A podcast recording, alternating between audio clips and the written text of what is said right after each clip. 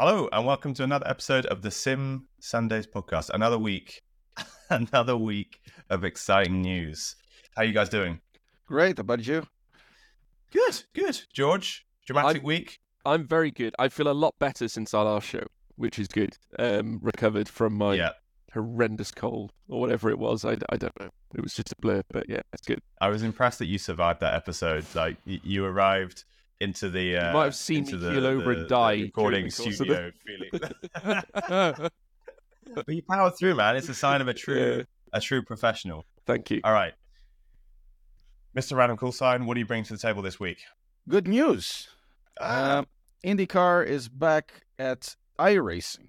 That's, I think it's uh, one of the best news. Well, the year's just started, but it started with a pretty good piece of news, which is finally uh, iRacing being with um, with IndyCar again. Um, and uh, also this translates into another bigger point, which is exclusivity rights on racing games. mm, Um, so on a good part is that now it is more open to everybody. We have a product that we can test. We have a series that we can use that had uh, plenty of good racing, plenty of good splits, and also plenty of good championship and special events. So that is open to a, a bunch of people. And uh, the other point I want to make is about exclusivity rights in sim racing titles um, that uh, they actually need to serve a vast majority of people. mm. I understand why some some of the series want to have just to be in a place. Uh, I think exclusivity rights can work in that as long as it is open and they have a product that is uh, usable. But unlike Porsche, that had exclusivity rights with the with EA for a long uh, a long number of years, that means that you, nobody else could use the the moniker Porsche unless in very specific circumstances. Mm. Yeah, it's um, it's interesting because obviously IndyCar has had a bit of a, a rough time in the gaming world. It hasn't been smooth Mhm. sailing, um, which has always been a shame because I've always seen IndyCar as a real opportunity to merge oval racing and road racing. I have to admit, I've done very little oval racing. I tried a little bit. Um, we had uh, Jeff McConey of McConey Setup Shop. If you're into your oval racing and dirt racing, you've probably heard of him. Um, he came on the show maybe a year ago, um, and we actually did some racing uh, during the show, and we did some oval racing, and I really enjoyed it. Really, really enjoyed it. It was dirt, dirt oval, um, but I have to admit, I have never done anything since. So the idea of an iRacing series, which is con- going to combine oval and, and road, I think is I think it's good for kind of merging those two communities, and I think everyone can agree that it being on iRacing, you can infer that IndyCar is now in safe hands. That that's a um, a big point I think because iRacing always had a good report with uh, consumers by using pretty much every single license that they take. Uh, I, generally, it is in very good hands. Mm. Like it Yeah. or not, iRacing, I think they do an excellent job of maintaining the player base more or less happy, even if there are some issues with it uh, that sometimes happen in special events because, you know, 10,000, 15,000 people try to, to go to special event races. But Mhm. generally, it is very well taken care of. And it, it's very, it, it, it shows respect to the community and it shows respect also to the license they're using. Yes. So I I thought when it moved to MSG that it felt very disingenuous, not not only from MS well, MSG was doing its job, but for from IndyCar, why move Mm. when everybody is already had a good time with it? And going forward there was nothing telling them that it, it would be bad. Mm. You know? It Mm. felt very self centered, I guess. So they have to come back a year or two later. Uh, they have to come back. Hi guys. yeah, we're back here again. Yeah, you should never have So, left. uh, don't know if you've been watching. Uh, yeah, no, it is good news. It's good news. It's nice to start start the year with some good news. Um, so talking of quality, um, and I'm going to say good news, but this is just this is how I'm choosing to um, kind of interpret this news. Forza, Forza Motorsport developers have put out a statement, which you don't have to read between the lines that much to infer it's essentially them being like, okay, this launch has not been as successful as we would have liked Mhm. because of our failings. Sounds harsh, but I guess it's probably true. There's a lot of devout, and I'll use that word, devout Forza fans who were a bit upset by the the quality. Forza has such a such a a strong fan base, right? It's Yep. it's Mm. it's one of the the sim racing titles, or, well, Simcade, whatever you want to call it, that straddles wheel and controller, which means it has a huge audience um, and it's super accessible. Um, and it has, you know, the the car upgrade system that goes through it. So you get some real kind of petrol heads who absolutely love that game. So um, I went and saw the the preview of the game at Gamescom last year, and it looked stunning. I came away thinking, okay, this looks like a beautiful game. If this plays well, it's going to be a winner. Um, but it just didn't play well. Um, so they released a statement um, talking about um, in upgrades that they needed to do to the AI system, uh, the car progression system, um, and the penalty system. Um, so they're listening to the community. So although you could say, is this a good news story? It's Forza saying that the game isn't that good. Okay, not that good. It's not that it's not that good. It's obviously a good game, but it, it's got flaws, right?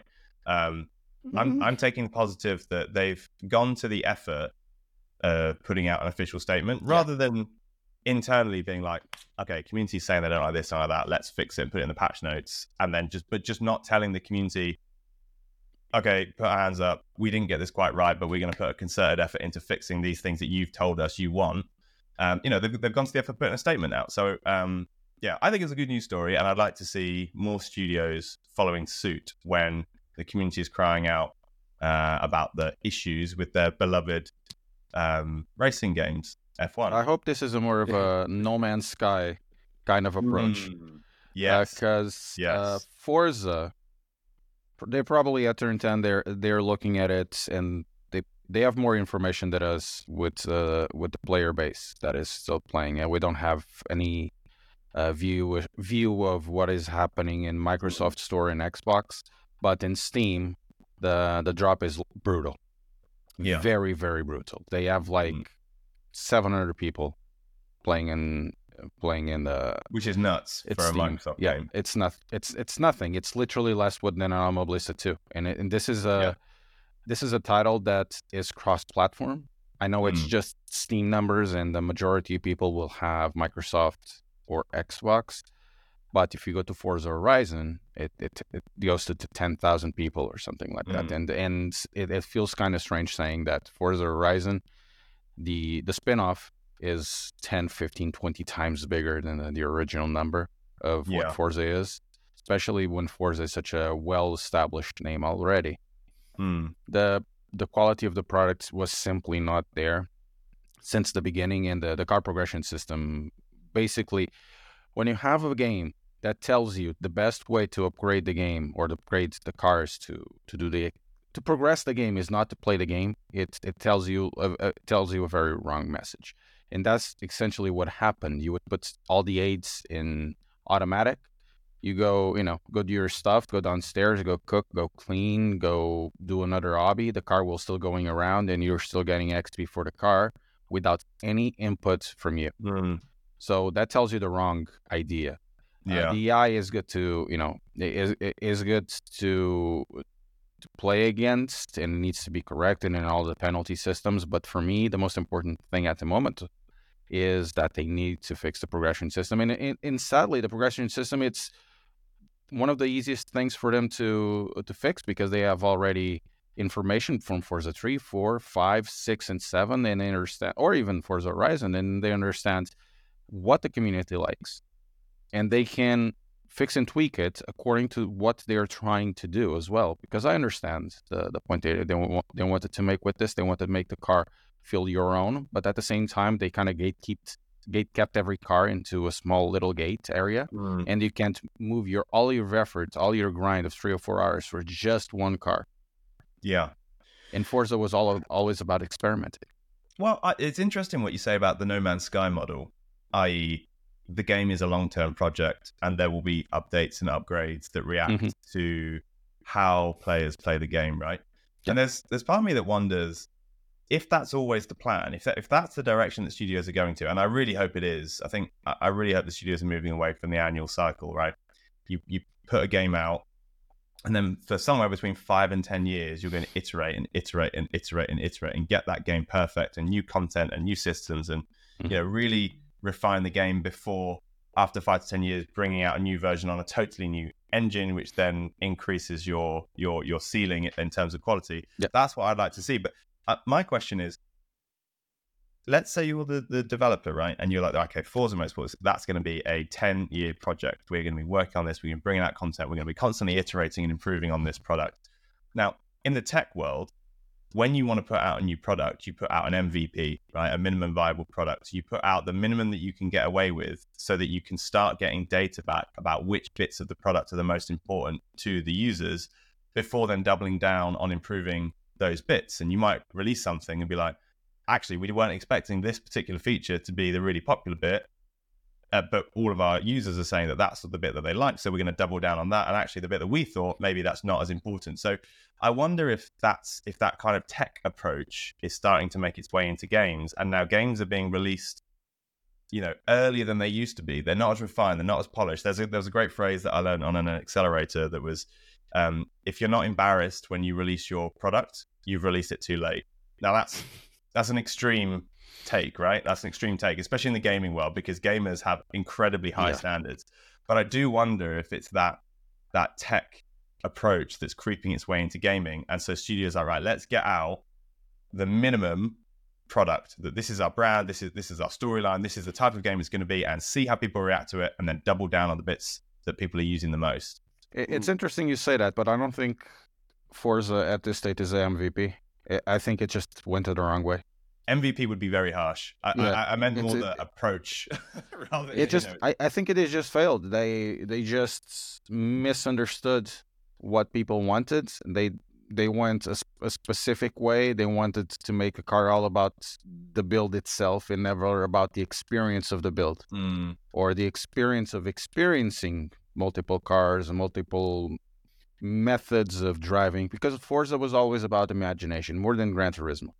Yeah, uh, it's always about you picking up a car and do something crazy with it if you want to, or you can build something a little more conservative. While Gran mm. Turismo, for example, it's just it, it's it's basically a car museum that you can do call, car culture stuff around it. But Forza was always about the the imagination, and when you and when you put a lot of hours behind just a car, they misunderstood what everybody went, uh, what everybody had issues with, or what everybody wanted from that title, right? Um, now they're looking at it and well, we've done wrong. Even if the, the game has many technical issues, I think the most important is basically fixing the that part of the gameplay first so people can actually come at it and oh this is not boring anymore this is not grindy mm. well i'm going to pick it up again in a few months um, as soon as we start to see some some rumblings from the community that it's getting better and maybe we're starting to see that no man's sky effect uh, I'm going to pick it up again because I do like those games. Mm-hmm. We're going to move on. Uh, one final topic before we move to league racing news with George Morgan. Um, Trak Racer is entering the peripheral market. We saw this at the um, Sim Racing Expo last year, and it was even hinted the year before. It's been coming for a while. Obviously, it takes a long time to um, to manufacture these these products. Obviously, Trak Racer is known best for its um, cockpits, um, but they are bringing out a, a, shifter and a set of pedals first, and they are showing them off at uh, Sim Formula Europe event. And good luck, Andy. Uh, this event looks incredible. The list of exhibitors going to this event um, is absolutely incredible. Now, uh, 2022 Sim Racing Expo, um, we saw 3D printed versions yep. of what the peripherals would be. Now, the uh, the race department um, article that I was reading um, that from uh, Tom Harrison Lord uh, was talking about the uh, the new peripherals coming out, and it says that they'll all be displayed at the free to attend Simformula Europe event later this week in Maastricht, alongside an as yet unveiled direct drive wheelbase, which is interesting. Pricing availability to be announced. We hope to find out further details at the event.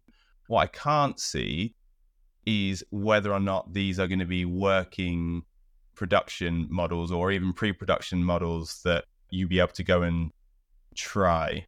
It, it's not specific, so I wonder. I wonder if we'll actually be able to use them. But it's exciting to see another brand, especially like a you know, um, a, a, trusted brand, if you like, a, a, brand that's been around the sim, the sim racing uh, market for a while, come into this uh, electronics market. The, um, you know, it, it's it's arguably getting a little crowded. Perhaps, it is, but it is, but competition is only a good thing for for sim racers. It, it drives each of these companies to keep innovating, keep increasing quality, and keep finding ways of um, keeping the price down. So, you know, it's um, in my opinion, it's only it's only good news. Um, and I'm excited to see what Trak Racer tried to do differently. Um, you know, I know Matt Sten um, quite well, and he's not the sort of guy who likes to just copy everyone else. Um, so there will be something about his product line that is different. So I'm excited to see what that's going to be. Yeah, yeah, it will be uh, interesting. Um, no, no, it's all right. I mean, I'm, it's it's quite crazy how far we have come. I mean, I remember back years ago, I think we only had like two main lines, and that was Fanatec and Thrustmaster that, that kind of coveted the market um, at one point. But now, of course, we have Heusinkveld, we have, of course, various others, and you know that have sort of stepped up and uh, and you, you know brought new new products to the market. But yeah, I think Trak Racer is is a name that that has definitely been you know supported and you know embraced by the community um, for various different things. I, I know that they are they're avid sponsors of various league racing events, uh, as well as podcasts mm. and, and, and various other things. They're actually very involved in the community for a company that we probably don't hear enough about. Really, I think in in in various ways. But mm. th- th- this seems like a very good opportune time right now because things seem to have quietened down. Obviously, Fanatec, we we spoke about their problems uh, last time on the show, and and I think coming at this point, you know, at the start of a, a brand new year, I think um, it, it's relatively good timing from Trak Racer to, to release a new product. Yeah, absolutely. It was. I was reading a tweet this morning from uh, GP Laps. Um, it's great, great streamer. Does a lot of um, old school, historic uh, racing on Assetto Corsa and streams it. Um, and the tweet was something about he was in a micro center, which is a you know, big uh, electronics store in, in the US, and he said that he saw two people buying like a full PC and sim racing rig setup. He saw a queue at uh, I think it was uh, people picking the, the the staff were restocking the Thrustmaster wheel sections, and there was a queue. At, I can't remember the brand. He said a queue of people trying out a new wheelbase. Mm. Um, he said, I don't, you know, I don't know if sim racing is mainstream yet, but it's certainly it's certainly starting to to pick up in terms of the number of people that have wheels and pedals. So yeah, absolutely, it's a it'll be an interesting time. Um, for Trak Racer. And it's interesting where these new companies have come from, right? Because we've had um, Asetek, great brand, Danish brand, obviously, um, you know, um, sponsor of the podcast, um, who out of nowhere released an entire product line of incredible quality. Like I, have obviously got one behind me. I absolutely love it. Um, but then you've also got Simagic and Moza, and they're mm. real disruptors because they come in at a lower price point. But actually, it's not cheap and tacky. It's it's really good quality stuff. Yeah, yeah. Like we had a Simagic um, on our TR, our Trak Racer 180. Um, so Track mm. Racer actually the first sponsor of this uh, podcast last year. Um, and we had the Trak Racer rig in the office, and we had a Simagic M10 with a Simagic wheel on it, and it felt sturdy, like really sturdy. And we actually swapped it out for a CSL DD at, at one point last year and it was a real like, I love Fanatec, right? But it was a real step down from the M10 to the, to the CSL DD, and I mm. thought, you know what? Just because it's you know it's it's it's Moza and Simagic doesn't mean that it's it's it's lower quality. So Track mm-hmm. Racer is coming into a very interesting market where you have Simucube, Asetek, Fanatec kind of competing for that kind of premium. Maybe Fanatec is slightly more bridged across. I think Moza have made the most noise. Level, if you like. At Moza, in my, my view, have made the most noise uh, in in a sense that you know the, mm. the community seems to be embracing them a whole lot. You know, they they uh, I hear yeah, every like for instance the drivers in the Creator Series, many of them have plumbed for Moza and Simucube. Um, you know, combining the two, I, I think they have made a huge impact. I think on the market, the streamers are using them. Um, so it's it's crazy, really, how how the market has shifted. Um, and, and and I would say that a lot of it comes down to the fact that Fanatec are having issues with lead times and things of that nature. They've almost allowed these other brands to enter the market and and and kind of Mm. assault on their land, really. Um, at, at this point, and, and Yeah. now Yeah, because right, these yeah. wheels are so successful, it's it's allowed them to retain a cus- customer and consumer base. Yeah, absolutely. And it, but it's good news. Uh, all of this is good news for sim racers because it's just increasing that Yeah. level of competition. So we should see more variety, more price points to enter at. Um, I love. Um, I, I, I realize that you know I've, I've made it very clear that Asetek is sponsoring this, but um, Asetek's uh, hardware line where you can upgrade, right? So you can start with um, the Prima, and then you could send it in to then get upgraded to the Forte, send that in to then get invaded, uh, um, upgraded to the Invicta. So you don't have And- to buy, sell, buy, sell, buy, sell every time. There's these upgrade packages. So it's it's innovations like that that I think this level of competition is is Yeah. driving. So I'm excited to see Trak Racer um, entering this this market. That that their cockpits are absolutely fantastic. They get sim racing, you know. Um, right, let's move on. George, what is happening in the world of league racing right now? Well, PSGL last night, and uh, it was a fantastic, uh, fantastic event. Went to Imola uh, for the second round of the championship. Obviously, with F1 Esports taking a, a little bit of a back seat at this current stage. Obviously, PSGL and WR both being very active in ensuring that league racing still continues, which is great.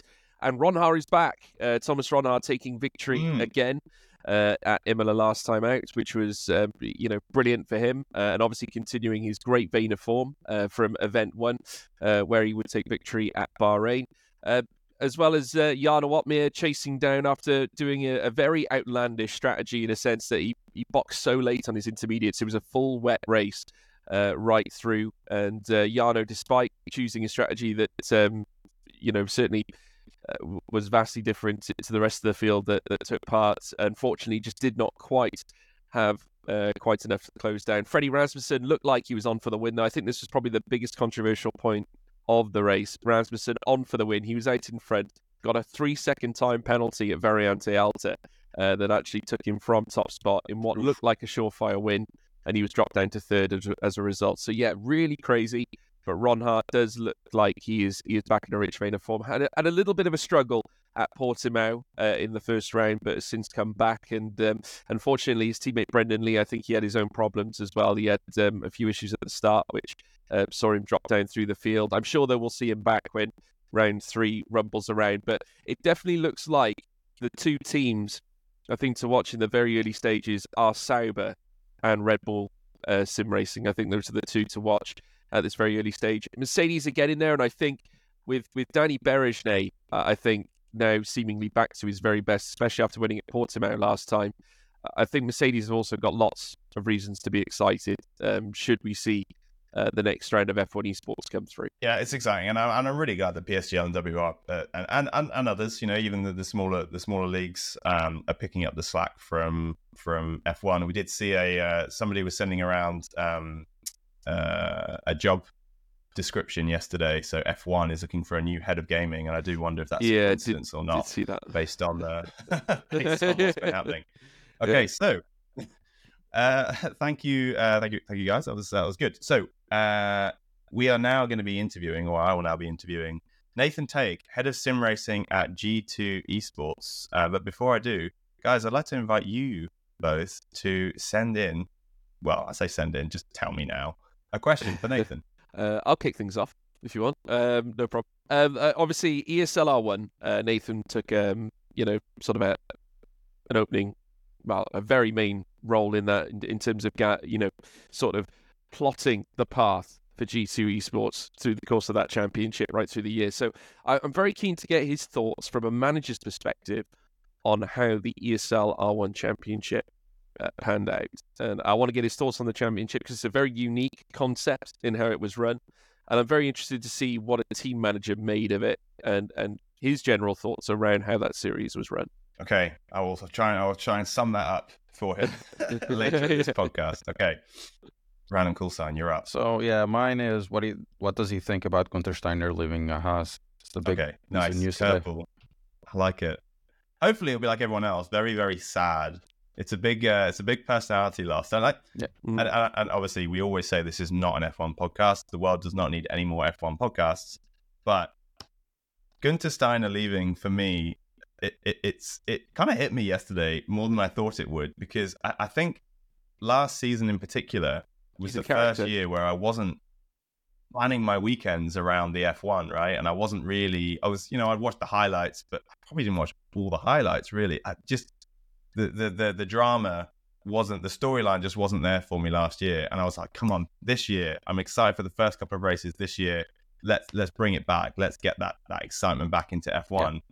Um, and Gunter Steiner leaving, it's like, wow, that, it's all about the personalities. And that's a big personality gone. So I don't know. I, I remain hopeful for this season. I want to see Bad Gunter. Steiner again, man. I, I- I want to, I want to, him to have like a really big yacht, not just a small boat.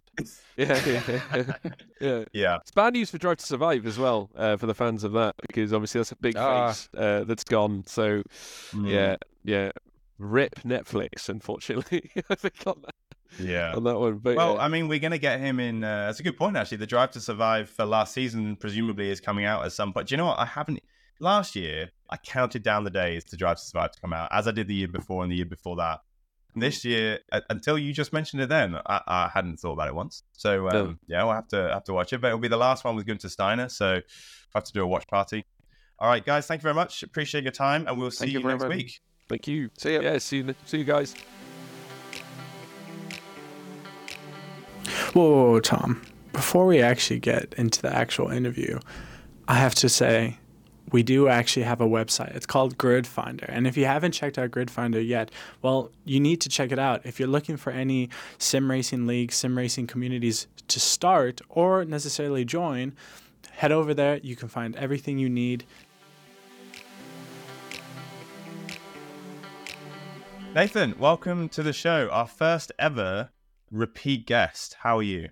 I'm really good, thank you. Um, yeah, I mean, bit of a an interesting year in 2023 since we we, we last caught up, but um, yeah, yeah, I'm good. I'm, uh, you know, for better or worse, still extremely excited about sim racing and being a part of uh, uh of this kind of circus that we've got going on. So, yeah, it'd be good to catch up. Yeah, I Thank mean, you for having me back. If well, you're, you're more than welcome. I'm intrigued to hear everything you have to say about sim racing from uh, the last year. Well, it's been about 18 months, I think, since uh, since you were on the show, but it has been an interesting 18 months, and it's been an interesting 18 months for a number of reasons. And I think the esports, and specifically the LAN events that have been happening, uh, have caught uh, a lot of people's attention for for good and for for bad. And you've been in the mix pretty much the whole time. So quick recap for those who don't know, because ordinarily on this podcast we go through the whole story of somebody's life, basically, like how what their first kind of touch point was with with online racing and gaming, and then how that kind of snowballed into usually a career as either um, uh, an esports driver or a team manager, or you work at a manufacturer like Trak Racer or Asetek or Fanatec or, or whatever it happens to be, uh, or you're a streamer. Like so, so that's usually what we do in this podcast. Um, however, with you know with, with with yourself, we've already done that. So if you've not listened to Nathan's um, podcast episode, I think it is the third one we ever did. So you'd have to scroll all the way back. Uh, and you see the first episode we ever did with Random Call Sign, second one with Matt Stone from Trak Racer. I believe that you're number three. And in that episode, we go through basically your whole life story. Um, so yeah, do check that out if you've not uh, seen it. But for now, Nathan, you are head of sim racing at G2 Esports and team manager for the Red Bull Racing Esports team. So you have been in the mix. What's Yeah. been the highlight of your la- of, of your last your last eighteen months? Let's start there. Yeah. Um, I mean, uh, from uh, an esports level, it has to be Rennsport coming out of uh, you know the shadows and um, you know R1 uh, backed by ESL. That that that kind of uh, has taken a, a huge amount of my time over the last year. Um, so that that sticks out as a as a highlight for me. Um, but then also, I think just the general kind of movement of sim racing.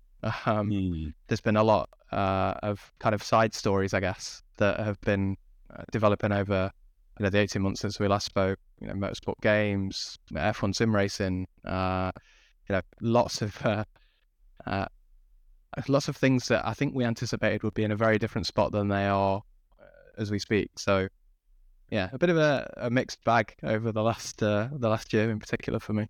Yeah. Well, let's start with uh, ESL R1. So ESL R1, we've token, uh, we've talked, we've spoken about it extensively on this show. So most listeners will know exactly what ESL R1 is. But you have a very interesting perspective because no doubt you knew about uh, ESL R1 and you knew more details about Rennsport than most people did, well ahead of these details coming into the public domain. So what what was it like in the very early days when you were starting to get a bit of information about this new game called Rennsport and ESL R1 and this this this kind of sim racing on a whole new level? What was it like being inside that inner circle?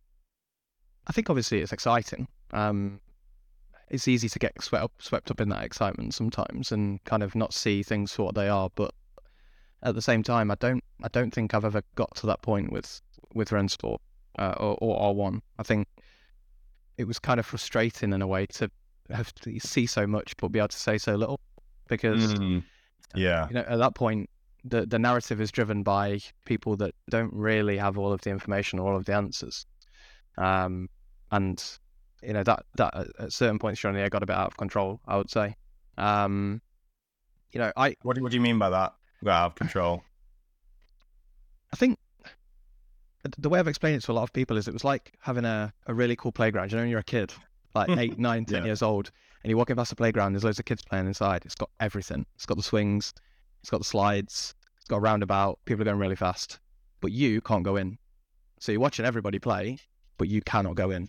And Mm, eventually you being excited to play with all those other children turns to resentment towards those children and the park itself. You don't want to be Yeah. part of it. You hate it despite the fact that you've never been in you hate it and that's that's Rennsport in a nutshell um, for, for people that never got their hands on the beta in that early stage um, that initial excitement because you know Rennsport is something to be excited about I've, I've spent enough laps on it watched enough of it it is a genuinely exciting project that can go to a really nice place. Um, but when you deny a lot of people that are interested in it the opportunity to give that a try for themselves, mm. you know, you're kind of shooting yourself in the foot at that point. So, yeah, that, that that's what I kind of mean by that. Like the narrative then at that point is it's not necessarily factual; it's driven a lot by emotion. Mm. In, in, in did- sense. So, when you were getting the, the, the first bits of information kind of trickling in about Rennsport, what it was going to be, what the project was about, what the kind of its USP was, were you from the beginning in the camp of, oh my God, this is amazing. If they get this right, this will be the future of sim racing? Or did you ever have reservations? Um, I think you have to have a pragmatic approach to everything in, in, management because, uh, uh, again, it's a similar scenario. If you, you know, emotively led, you end up making silly decisions. Um, but I think it really helped for us very early on that we got hands on with the game before, um, be- before kind of the, the, the circus around R1 started. We played Mm. Rennsport um, with with no strings attached. Really, it was just come down and see what you think of it. Um, and when I first sat down to to give it a go at that point for an alpha, it was extremely impressive. It was obviously it had its kind of quirks and its foibles, but uh, I thought to myself, you know, we we could be onto something with this. But you know, ESL and R1 and things like that came way further down the line. Um, so it was it was a it was an odd process to be honest. Like Rennsport initially was just come and try it, see what you think of it, do you like it? And then it very quickly accelerated into this is what the plan is. Uh, um, you know, there was a huge operation in the background from a GT perspective in terms of actually even applying for R1 because that wasn't Mm. given. There's a lot of very very big teams and organisations that missed out on that. Um, and before you know it, you're competing. So it was kind of a whirlwind from that point. it must be quite um, challenging um, as a team manager. So you, you know you started in the in the, the Forza world, and you kind of grew your expertise over time, and, and you had yourself you you kind of built yourself into this position where you were the subject matter expert on online racing at a competitive level because you'd been in that game for so long, um, and then obviously Veloce and G two, and, and you know you you were kind of you were operating among games that you knew and you had experience of. And you you know you, you'd been inside those games for a long time so had really deep intrinsic understandings of it. What were the additional challenges that you faced as a team manager setting up a team for a game that you had hardly touched? There's a lot to consider, uh, honestly. Um, I think, you know, in terms of actually just the, the, the core of creating a competitive team, um, there's obviously different philosophies. So you'll notice that some teams went down the route of transitioning uh, existing drivers in their roster over to Mm. Rennsport. There's some teams that uh, predominantly went for iRacing based rosters, some teams that dipped into the Assetto Corsa market. I think the challenge was trying to figure out who would transition the best. Um, and to be honest with you, I'm sat here uh, after a year of, of Rennsport and I still don't know the answer to that question. I think it's actually more uh, based on the individual rather than the title that they come from. Mm. Um, but then obviously you factor in that as soon as people heard about Rennsport and R1, um, the market expectations and values of drivers went crazy. Um, you've got a huge amount of large organizations entering the the party that went there before um, that have uh, you know sizable budgets and, and expectations. Uh, and so that that whole process actually of getting together a competitive team was very difficult. We were very fortunate at the time to have a, a close relationship with Red Bull because that um, yeah, that that really that really helped to elevate us to a you know a Mm. decent performance level this year or, or last year. Keep keep forgetting we've uh, we, we've had a new year. Yeah. Um, but yeah, there's there's honestly so much to consider. I feel like I'd, I'd maybe sit here and, and talk for about 20 minutes on on kind of all of the things that maybe go through my mind when trying to put together a competitive like a competitive roster. I think a really good example is Gamers Eight in the middle of the year, Mm. uh, in the fact that you know we'd had an okay spring season. It wasn't really, you know, the expectation to to finish in sixth. Um, but it's a new title, so you can be forgiven for you know having a a slow start. Um, but we had an opportunity to field an all star team basically, and Mhm. at that point, it's um, who do you move aside? Do you move anyone aside, or do you stick with people that have raced on the game for a while in favor of people that will have two weeks to practice, or you know, those kind of things? So there, there, there really is no, no clear, you know, this is the best case scenario or best way to put Mm. it together. I think it's all based on experience and loads of different factors as you're kind of plotting your way through things, which I'm currently doing at the moment as well. Well, I can imagine. It seems like the the last year at least, the pace at which sim racing is developing, sim racing as an esport as well as as a gaming sector, has really increased. Things are changing really fast, and you're having to deal with transitions all the time. Um, for those who don't don't know or don't understand or have seen a little bit, tell us about the uh, relationship and changing relationship between uh, Redline, G2, Red Bull, etc., and and and how you've had to manage that.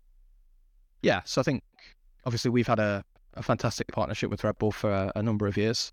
Um, you know, we've worked with them in what's known as a white label basis. So Mm. basically, uh, Red Bull trusts G2 to deliver their program for them uh, uh, from a competitive standpoint, and you know, I think we we had a really good uh, you know time of it over those you know four four and a half years. Um, I think the difficulty that we always had and that we always understood was that uh, unfortunately Max has his own uh, esports team, and uh, you know when it came to renewing that deal, uh, Mm.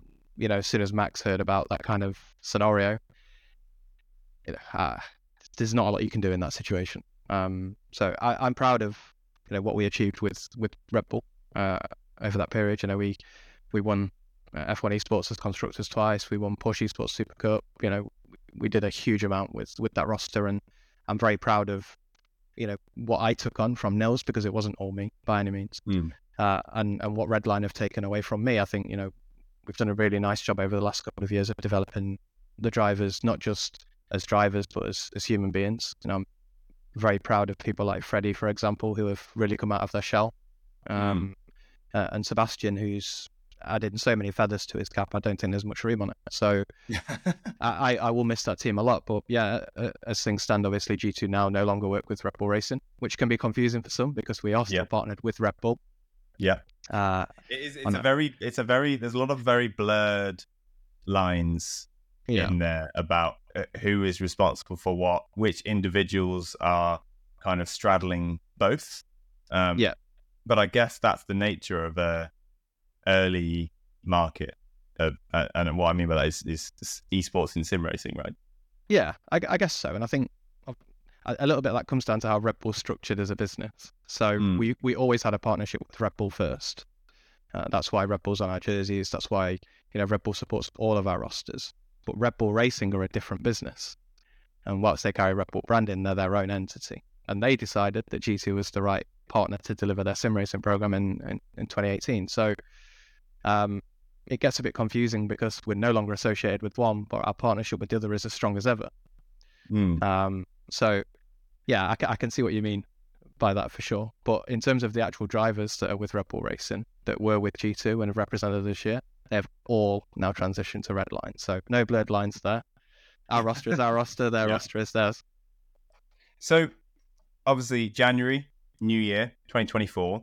Um, I expect most of it's already happened, but this is the time of year when people start thinking ahead to 2024, what, what our schedule is going to be, what our plans are, what our strategies are. As a team manager at the highest level uh, in sim racing, as as you are, what's on your plate in January as you're looking ahead to 2024? What's what are your what are you looking ahead at? So uh, I, th- I guess while everyone else is winding down in kind of, I guess, more traditional jobs, November, December, January for us is awful um, Mm. in terms of kind of stress levels and, and um, just sheer kind of weight of of what's going on. Um, you know, we're negotiating contracts, not just with drivers, but with uh, support staff. Uh, we're budgeting for the year um, and going through kind of meetings with my superiors as to why I need what I need for the year. Um, doing a lot of maths and a lot of spreadsheets based on uh, you know what it is that we plan on entering. Um, you get thrown obviously curveballs left, right, and centre. Um, so things that you potentially are, banking on don't necessarily manifest themselves to be what you imagined. Uh, and so it, I think it's using 2023 as a, a decent baseline as to what potentially will happen in 2024 uh, but then studying really hard uh, in terms of kind of emerging markets or using your uh, your you know knowledge or history to say, okay, we're anticipating that Le Mans Virtual will come back this year. We're anticipating that there's probably going to be a new Assetto Corsa or a ramp up towards that. Mhm. Um, we're looking at potentially Wood Forza pre-enter esports, uh, and so you kind of keep all of those plates spinning in a way Mm. whilst maintaining what your kind of core focus is for the year, which for us will obviously going to be Rennsport. So it's you're, you're hedging your bets a little bit, but you're also putting a lot of things in in stone, like concrete. Like if I go to you know my financial controller and say this is my budget for the year based on these numbers, that is done. That's in Mm. the books. That's uh, you know exactly what I'll be working with for this year, and I think that's what makes G2 uh, and, and teams like G2 within sim racing quite rare, but also, you know, successful in general because we don't take risk. We don't, uh, you know, do things on whims. It's all very uh, well thought out. There is a reason and a a strategy behind it, and yeah, that's that's what this kind of three month period is. It's it's the Mm. it's the groundwork for the hopeful success that we experience throughout the year. You know, people obviously tune into the Twitch streams and see a tournament for two days or you know three days, but there is a, an awful lot that goes into into that at this point during the year. Yeah. So when you're looking at series, you mentioned a couple there. You, you know, hypothetically, something to do with Forza, something to do with the new Assetto Corsa, for example. There's there's a lot of esports series that run, some large, some small. Um, you know, some of the larger teams do get involved with league racing, for example. When you're laying out your plan for the year, the season, um, what's your checklist when you when you look at a season as a potential season uh, as a, sorry when you look at a series as a potential series for G2 co- to compete in what's your checklist what does it what does it need to do for you for you to be able to commit that budget to it I think obviously from a business perspective, commercially, um, that's always a box that needs ticking immediately. Um, you know, if it's going to be something that we can pivot to and utilize our existing driver roster, then it doesn't really cost the organization much to, Mm. to do that. Whereas if you look at, uh, let's say, not to pick on them, but eNASCAR, Um, that requires a, a significant reinvestment in a different area of expertise because you can't just expect a road driver to go and be successful within Yeah. in NASCAR. Uh, so obviously that that comes into it. What is the initial kind of setup, uh, and you know what investment will we we we need initially upfront to to to make it happen. Um, but I I, th- I think that varies team on team. I like to have quite open and honest conversations with my drivers. Um, I think protecting them and managing them uh, is extremely important. Uh, you know, we last year, for example, did R1 over the course of the year, and Gamers 8 came out of nowhere, and we'd already committed to do an SRO. Mm. That meant making Yeah. a decision to pull out of SRO.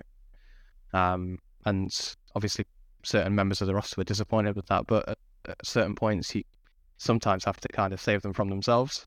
Uh, it's- you you can take a very kind of, I guess, uh, blase view of sim racing or, or esports in general and think, easy job, you just play games for a living.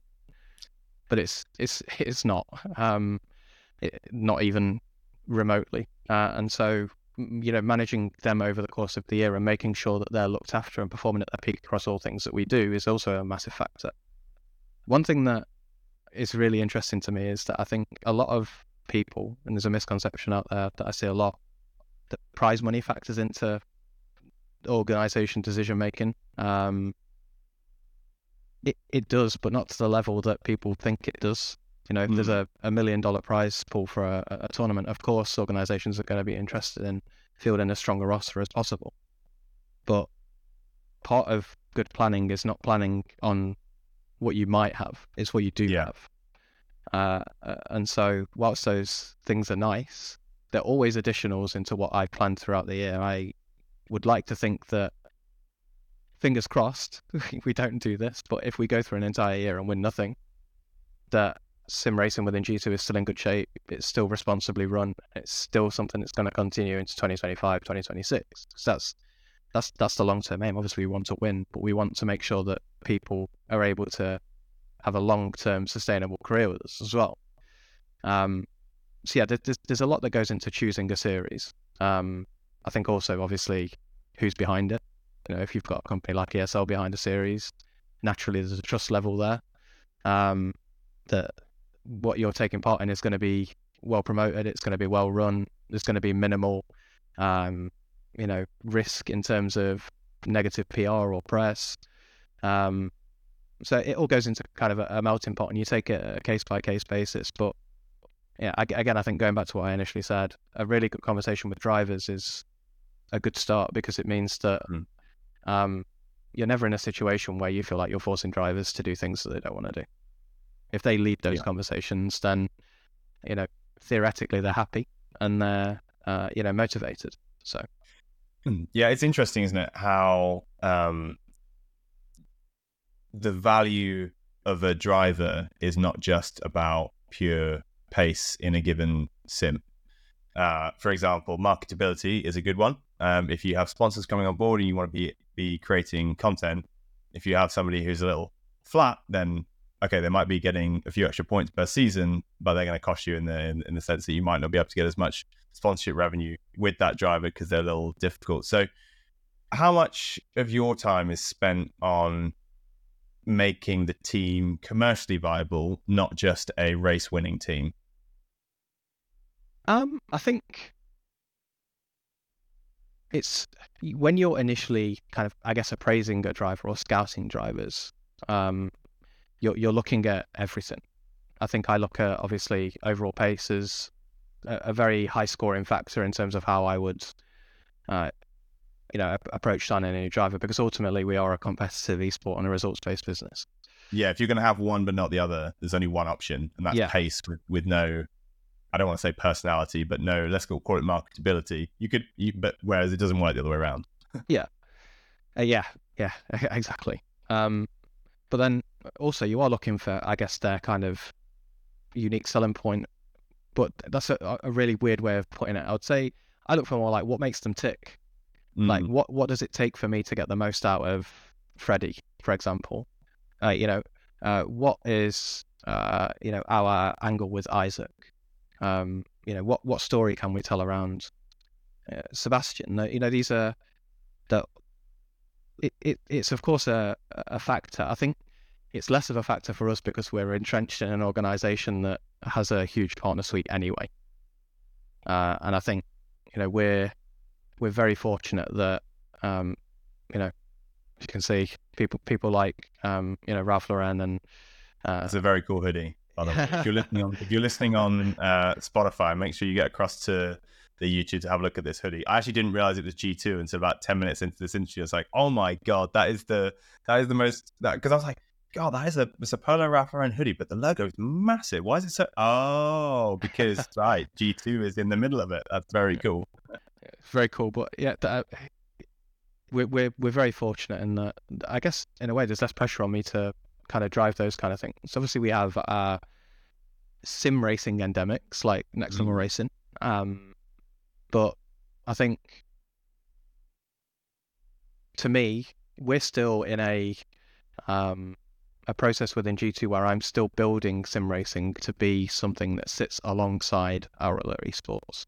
Hmm. Um, you know, G2, if you if you ask a, a, you know traditional esports fan, is still well renowned for League of Legends or Counter Strike or Rainbow Six. They're the, probably the three titles that comes to mind before anything else.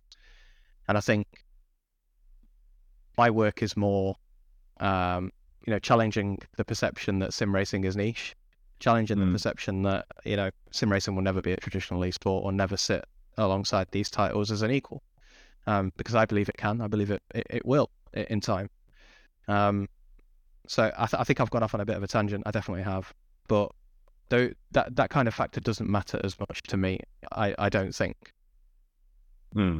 Interesting, because I I guess that because a lot of people say that you know e- esports drivers you need you need to tell a story but actually part of that story is the results and, and so okay they, they could have the, the, the the funniest twitch channel in the world but it's not necessarily the right story for a, a pro uh, a pro esports team yeah. and it is interesting this the, this this role that you have as um, as a team manager for sim racing esports team it's um it's interesting how different skills as a as a driver kind of they go kind of go up and down in value as the market shifts, right? So, you know, I think probably fair to say five or six years ago you had real specialists in each in each um, in each title, whereas now you start to find more drivers who are more willing to jump between one and the other. And Sebastian is a great example of that. You know, um, we had him on the podcast a few months ago, and then I saw him again at the um, at the Red Bull factory, and obviously he was doing F1 and he was also doing uh, Rennsport. Um, and it, something that, that jumped out at me was how his value to teams has increased because he is adaptable. So, for example, he's doing Rennsport at the moment, but in, in the future, let's say Forza announces the mother of all sim racing tournaments, and we'll get onto your opinions of Forza in a minute. Um, but uh, if they announce some a, a tournament um, like that, then you have to be able to pivot. And as you said, it's a lot more efficient, a lot cheaper if you can just take existing drivers and like, great, well, this calendar doesn't clash with this calendar, so you can do that and you can do that. Great, fantastic. Now there might be some performance loss because you're now splitting your practice time, but actually, when you get to those levels, you know it's it's it's marginal. I, well, I mean, I'm making assumptions here. I would say it's kind of marginal, and the gains of being able to enter a whole new tournament outweigh the, the marginal losses. Yeah, yeah. I think I think what you're saying is pretty much spot on. I think you know that there is definitely development in what an esports you know athlete within sim racing is from mm-hmm. you know five years ago to now. Um, yes, Sebastian's a really good example. I think there are still what I would call unicorns uh, in terms of people like Seb. Um, you know, Jarno is a, another great example. Marcel, who uh, you know basically give a team everything in terms of being personable, creating you know, a really good level of content, but also having uh, you know the X factor in terms of performance. That's extremely rare, um, and and will continue to be extremely rare within sim racing. I think for maybe the next four or five years before I think that that develops a little bit more. But yeah, I think yeah, the the expectation is higher in terms of off the off the circuit stuff because I, you know, going back to our results for this year, for example, it's easy to look at you know an Excel spreadsheet and say, oh, this doesn't look too great, or this person uh, hasn't performed versus this person. But there's a, a a whole host of factors behind things that you know people. Isaac's a really good example. I think Isaac does not get anywhere near the amount of credit he deserves in Mm. terms of sim racing circles, unless people know Isaac or, uh, you know, have, have been in a team with him. He is an extremely hard worker. He elevates others. Um, he's a perfect teammate in terms of, um, you know, his work ethic, um, but but also his ability to uh, understand the situation for what it is and not take it personally. Like we had Isaac and Sebastian team together in Gamers Eight, and despite the fact that Isaac qualified third behind Seb, Isaac Mm. ran that whole race, not fighting, uh, you know, playing the percentage game to ensure that Sebastian won and that we got the points. Yeah. Um, that you know, there's a lot to be said for a driver that puts the team above all else. Yeah, yeah, no, absolutely. Because it's you know it's it's. I think um, the sim racing teams are you, you you're kind of fighting for survival as well as victory, right? It's not like F1 in the real world, or it's not like SRO where the, the series will exist forever and you just want to keep pushing to the front. There is an element of, especially with you, you you exist within a larger organization of esports, which is already hugely successful. Um, I mean, it's arguable how profitable esports is generally, but that's probably a whole different podcast. Um, but you're kind of having to justify the existence of a sim racing team within an organization like G2 Esports. And so it's G2's survival becomes more important relative to an individual driver's uh, performance or results, right? So um, I guess it's incredibly valuable to find a driver that sees that bigger picture that, okay, well, if I get these extra points here and go from, let's say, fifth to fourth, but it means that we don't get first, we only get second, then there's a huge impact on, you know, my career going forward. So, yeah. How Hey, you, uh, are you looking to upgrade your sim racing gear and even your sim racing equipment? Well, boy, do we have a place for you to check out. Now, huge shout out to our sponsor of the podcast, Asetek. If you're looking to upgrade any of your equipment, this is the place to go. The highest quality, literally feels like you're actually in a racing car. It's so beautiful. The equipment there, the f- highest quality, amazing. The, all the people there, incredible. Asetek, huge shout out to them. Now, back to the rest of the episode. how much more difficult is it to prepare and manage an esports team when the series you're entering is cancelled?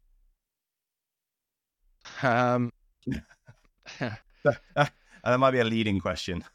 um, I think it's it's strange because in those situations you might not necessarily know it's cancelled until the Mm. preparation's over. So you know you approach everything um, with the best case scenario in mind. And I think you know if we're looking at let's say F1 as an example, um, I would do my absolute best to protect the drivers from uh, as much outside noise as possible. Because, you know, in that situation, you don't know if it goes ahead or it doesn't. Uh, and if it Mm. does go ahead and, you know, you've allowed those things to affect your preparation or you've taken your foot off the gas and others haven't, uh, at this level, you will be, you will be shown up that, shown up for that really quickly. Um, uh, and so, you know, I don't think it affects prep at all if you don't let it. Um, and and that's you know a really key aspect of, of managing a team and managing their expectations and their uh, you know the, the the the way they're feeling on a a one to one and as a as a team level. They Mm. ultimately at that point the plan is set. Um, that they'll have their kind of build up uh, and uh, you know rotor, I guess. Uh, and for them, it, it's just point A to point B, and you know what happens when we get there is what happens. which was in this case chaos. So, what what what what is happening at F1 Esports from your perspective? Because there's a lot of rumors going around. There's a lot of articles that come out. There's a lot of interviews that have been done where people are kind of spilling all. There's some drivers that have even broken rank and and kind of uh, was going to say moaned or, or whined, but actually that's a bit harsh. I think genuinely like complained for very genuine, real reasons um, on social media platforms. But from your perspective, kind of being a more managerial level, what is going on at F1 Esports right now? Um, I think Sorry, F1 Sim Racing, I think they call it now. yeah, yeah, I'm still getting used to that myself. Um, I think obviously first and foremost, I feel terrible for every driver and, and member of teams that have put in so much effort to to prepare for the season. Um, because uh, as I alluded to earlier, it's not a simple job. It's not it's not all you know sunshine and rainbows. It's hard work. Um, people sometimes scoff when you say esports athlete, but these guys put in a huge amount of work on and off, Mm. uh, you know, the server to to get to where they are. And uh, you know, there's a whole network of people around them that support them, uh, and they're all at the moment hurting from from this situation. You know, no one's benefiting from this, um, aside from maybe a few random people running, you know, news accounts um, on, on Twitter. Um, but yeah, I think I think it, it's just a it's a horrible situation because obviously again kind of like Rennsport, but maybe more justifiably the, the, the narratives being driven from uh, you know the outside. F1 themselves haven't really said a lot. Um, well, they haven't said anything, um, and I think that causes a lot of the issue. To be honest, Mm. um, creates a vacuum that needs to be filled, and Correct. it's filled by those without the correct information. Yeah, I think there's there's a, there's a lot of it where you know two plus two is equaling four, and they're hitting the nail on the head. So obviously the the, the leaks are uh, you know working for them, but there's a lot of it that came out of nowhere that made absolutely no sense, um, but was taken as gospel because the other leaks have been accurate. Um, Yeah. So you have to be really careful what you consume on socials. To be honest, um, you know those those those people, despite maybe not outwardly saying it, oh, they they have an agenda, of course. Um, they're not verified or verifiable news sites. They're just random, in most cases, teenagers just, Yeah, I guess, you know, leaking news for clout, really. Um, which is, you know, a sad situation to be in around a series as prominent as F1, to be honest. Yeah, I Um, think I think I mean I, I, I don't I don't know if you are, but I think you're referring to the League Racing News or LRN uh, Twitter account. And actually, I think something that I noticed uh, was when it first started breaking, and I don't really want to give too much voice to that account because I think it is run by a a, a child who's very angry and abusive. Uh, so it's not something that I that I want to be involved in. But um, George Morgan obviously got a lot of clout.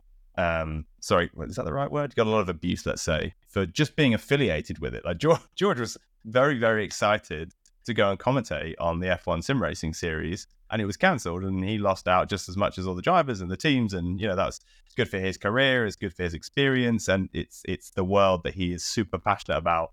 And yet because he's a commentator and therefore affiliated in the minds of the the fans uh, with uh, F1 sim racing more so than the teams, which might feel independent of it in in a way.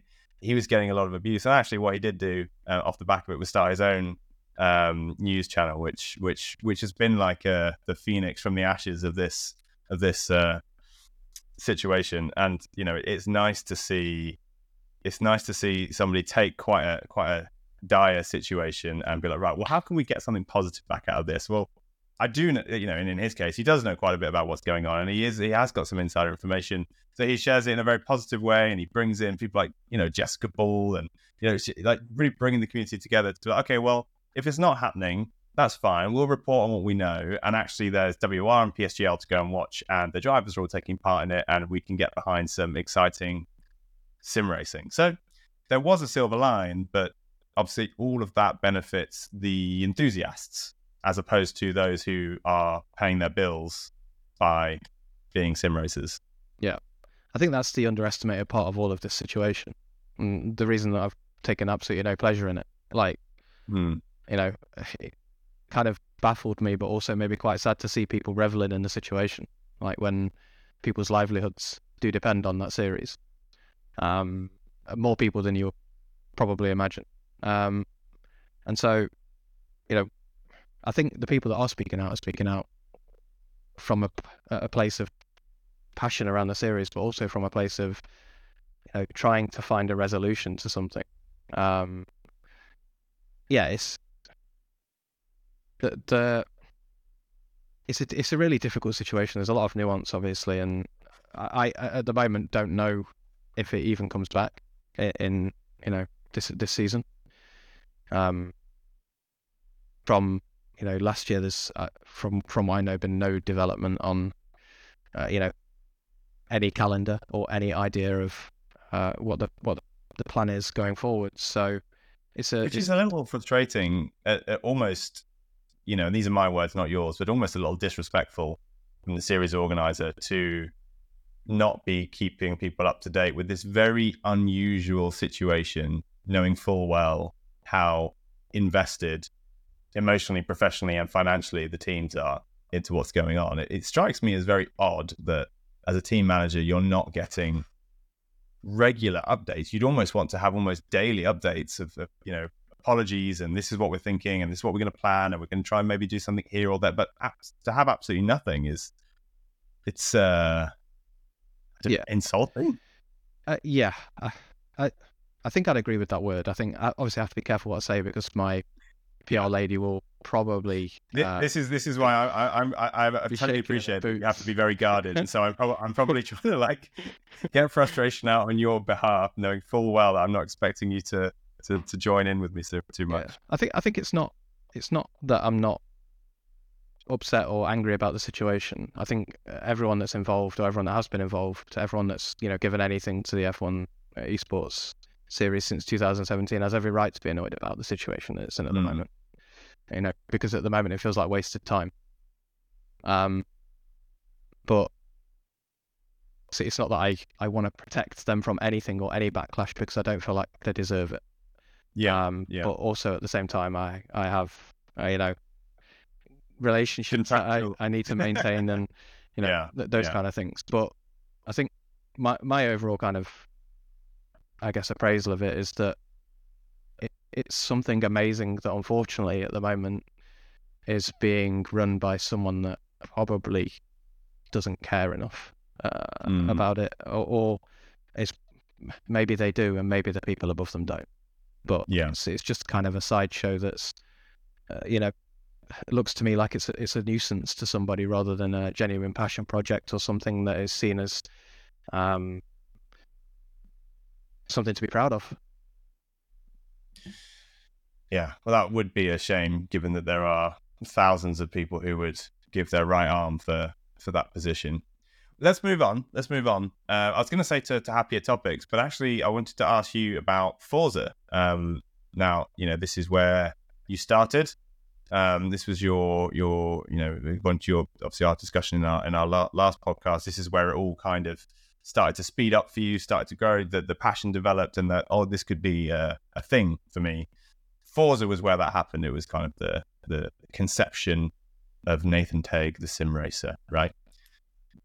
Very weird phrasing, but I will edit that out. Um, so Forza, now Forza Motorsport, uh, obviously a bit of a flop.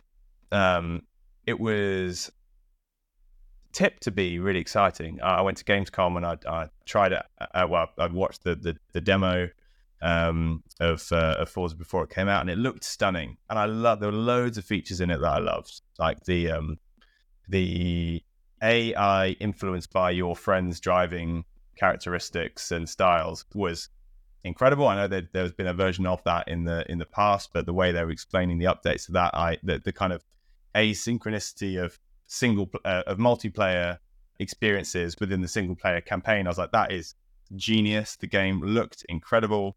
There were some very very bold claims about the um, upgrades to the the physics models. The upgrades that you could do for the cars looked insane, comprehensive. Um, but it just didn't land. Why not? Um, I think you know you've you've mentioned a lot of things there, but I, I would say probably there's a counter to every single one of them in terms of Hmm. uh, you know the reason that, that it's not landed. Like the the promised physics changes weren't you know uh, you know we we heard phrases like built from the ground up, but it doesn't feel like that to me. Um, it still isn't great on a wheel unless you're willing to put a decent amount of time into trying to find you know a good baseline for for settings or or to watch a YouTube video and and, and copy those. Um, I, I I was having a debate with someone on on on Twitter X, um, and I asked I asked them a pretty I think simple question, which is what has Forza done to innovate in the last ten years? Because when Forza Motorsport first came out, it was genre defining. It was leading. It blew Mm. everyone away. They were, you know, developing and introducing features that, you know, people then copied for the next 10 years or people then, you know, refined over that period of time. But Forza Motorsport, this, this iteration of Forza Motorsport came along and to me did nothing. It, it just, Mm. it just released and it, and it was, there's nothing there that sets it apart from other games. In fact, I think you could probably make an argument that everything that Forza does, another game somewhere along the line does it better. And I just think to myself, they've had six years to to sit and look at this and, and think, you know, what do we want it to be? And they've released it and they don't know what it is and, and as a result no one else really does. Is it a hardcore motorsport game? Uh, you know, is it uh, somewhere that people come as communities to, to gather together in a shared passion for cars is you know what what is it um uh, I, I just think it's a gigantic monument to compromise like it does everything but nothing at the same time which is a shame because it has one of the most fanatical fan bases ever. There's so many people that have such strong emotional connections to Forza because obviously the franchise goes way back to when you and I were probably at, primary school playing on the uh, the Xbox, and you know it's um it, it is a shame for it to kind of flop uh, in this way, and of course it's always going to be compared side by side with Sony Interactive's uh, Gran Turismo, which actually is a pretty decent game. It's, it's it's it's not everyone's cup of tea, but I would say if you put it side by side with Forza, it's head and shoulders above.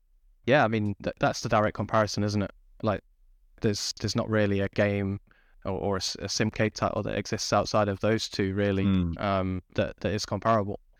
Uh, and so when again after a six year development period, you release something that's pretty pretty miles off in terms of you know what the other the other camp are doing, then you know you're asking for trouble. And I think I said it again on on socials.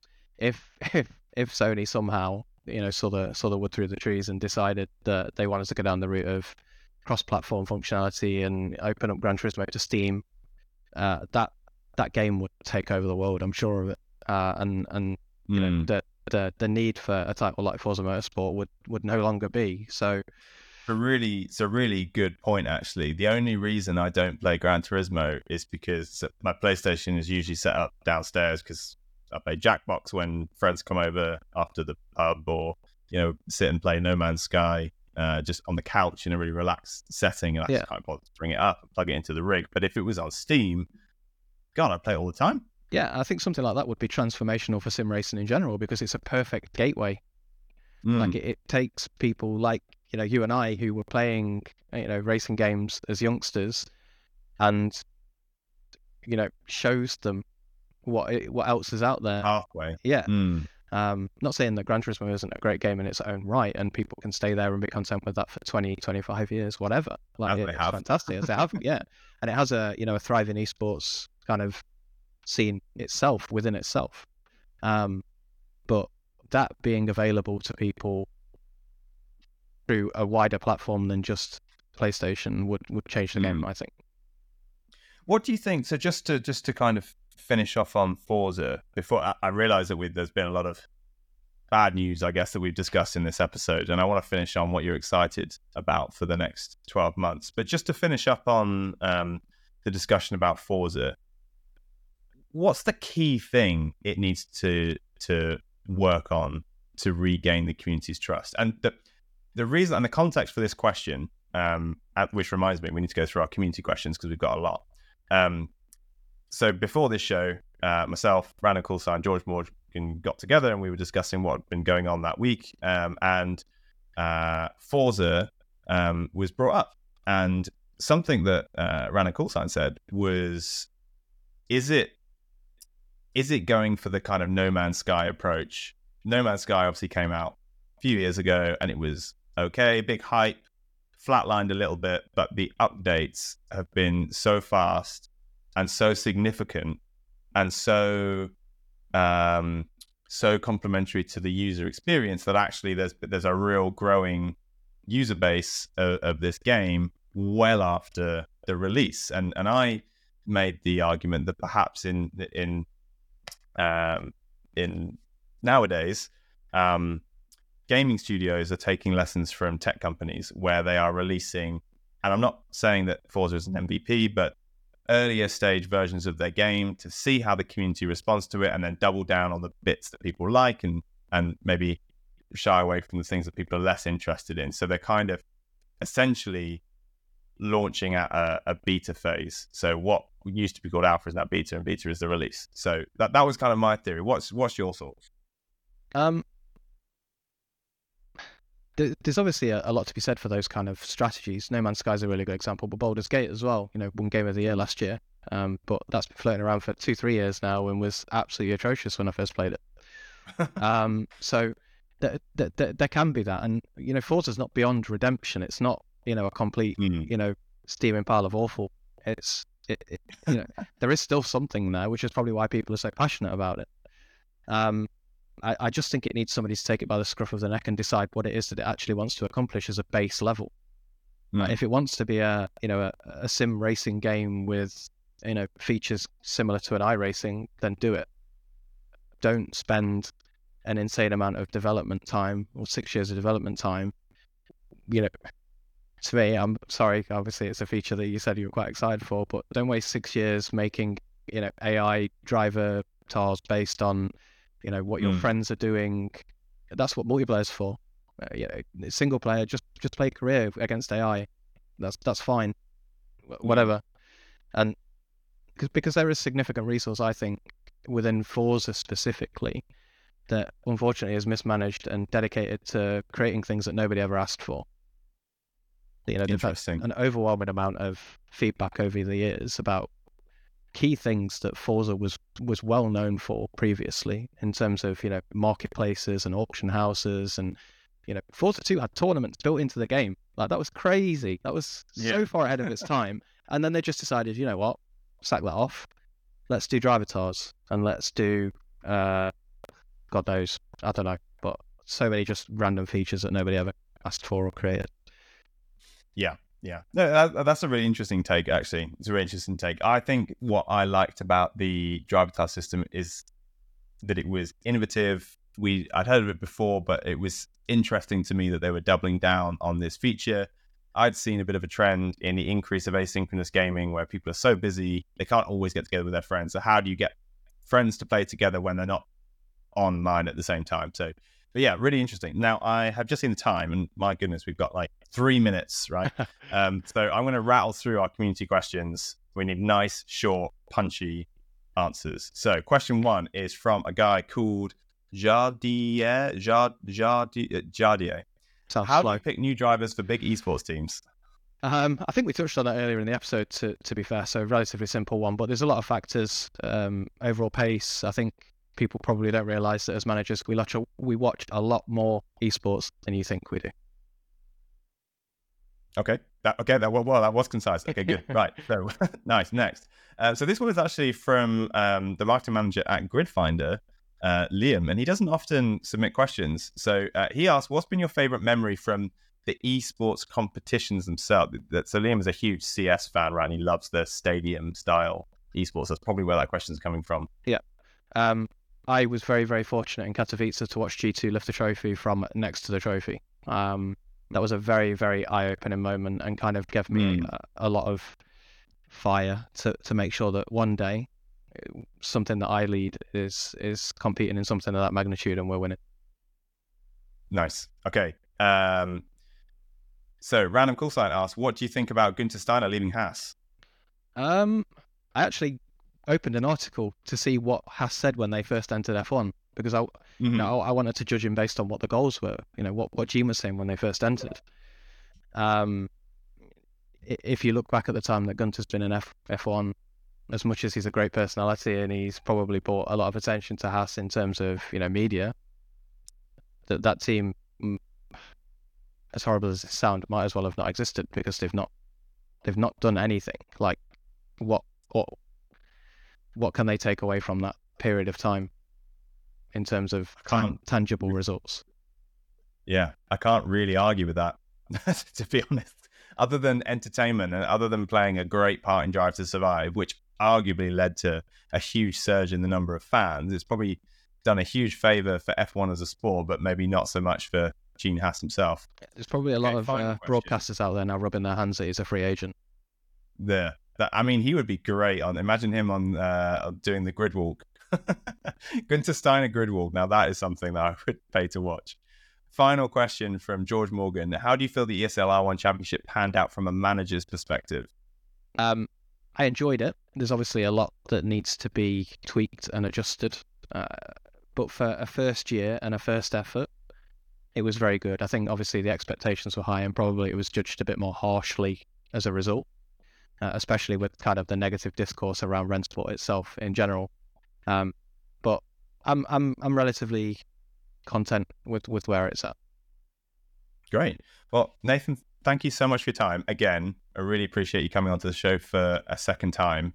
Um, and good luck with all of your races in 2024. And for anybody listening, if you're if you're ever looking for some well-informed, well-balanced insider takes on sim racing, esports, racing games, make sure you go and follow Nathan Tague on Twitter. Probably one of my favorite accounts. Nathan, thank you so much for joining us. We'll chat soon.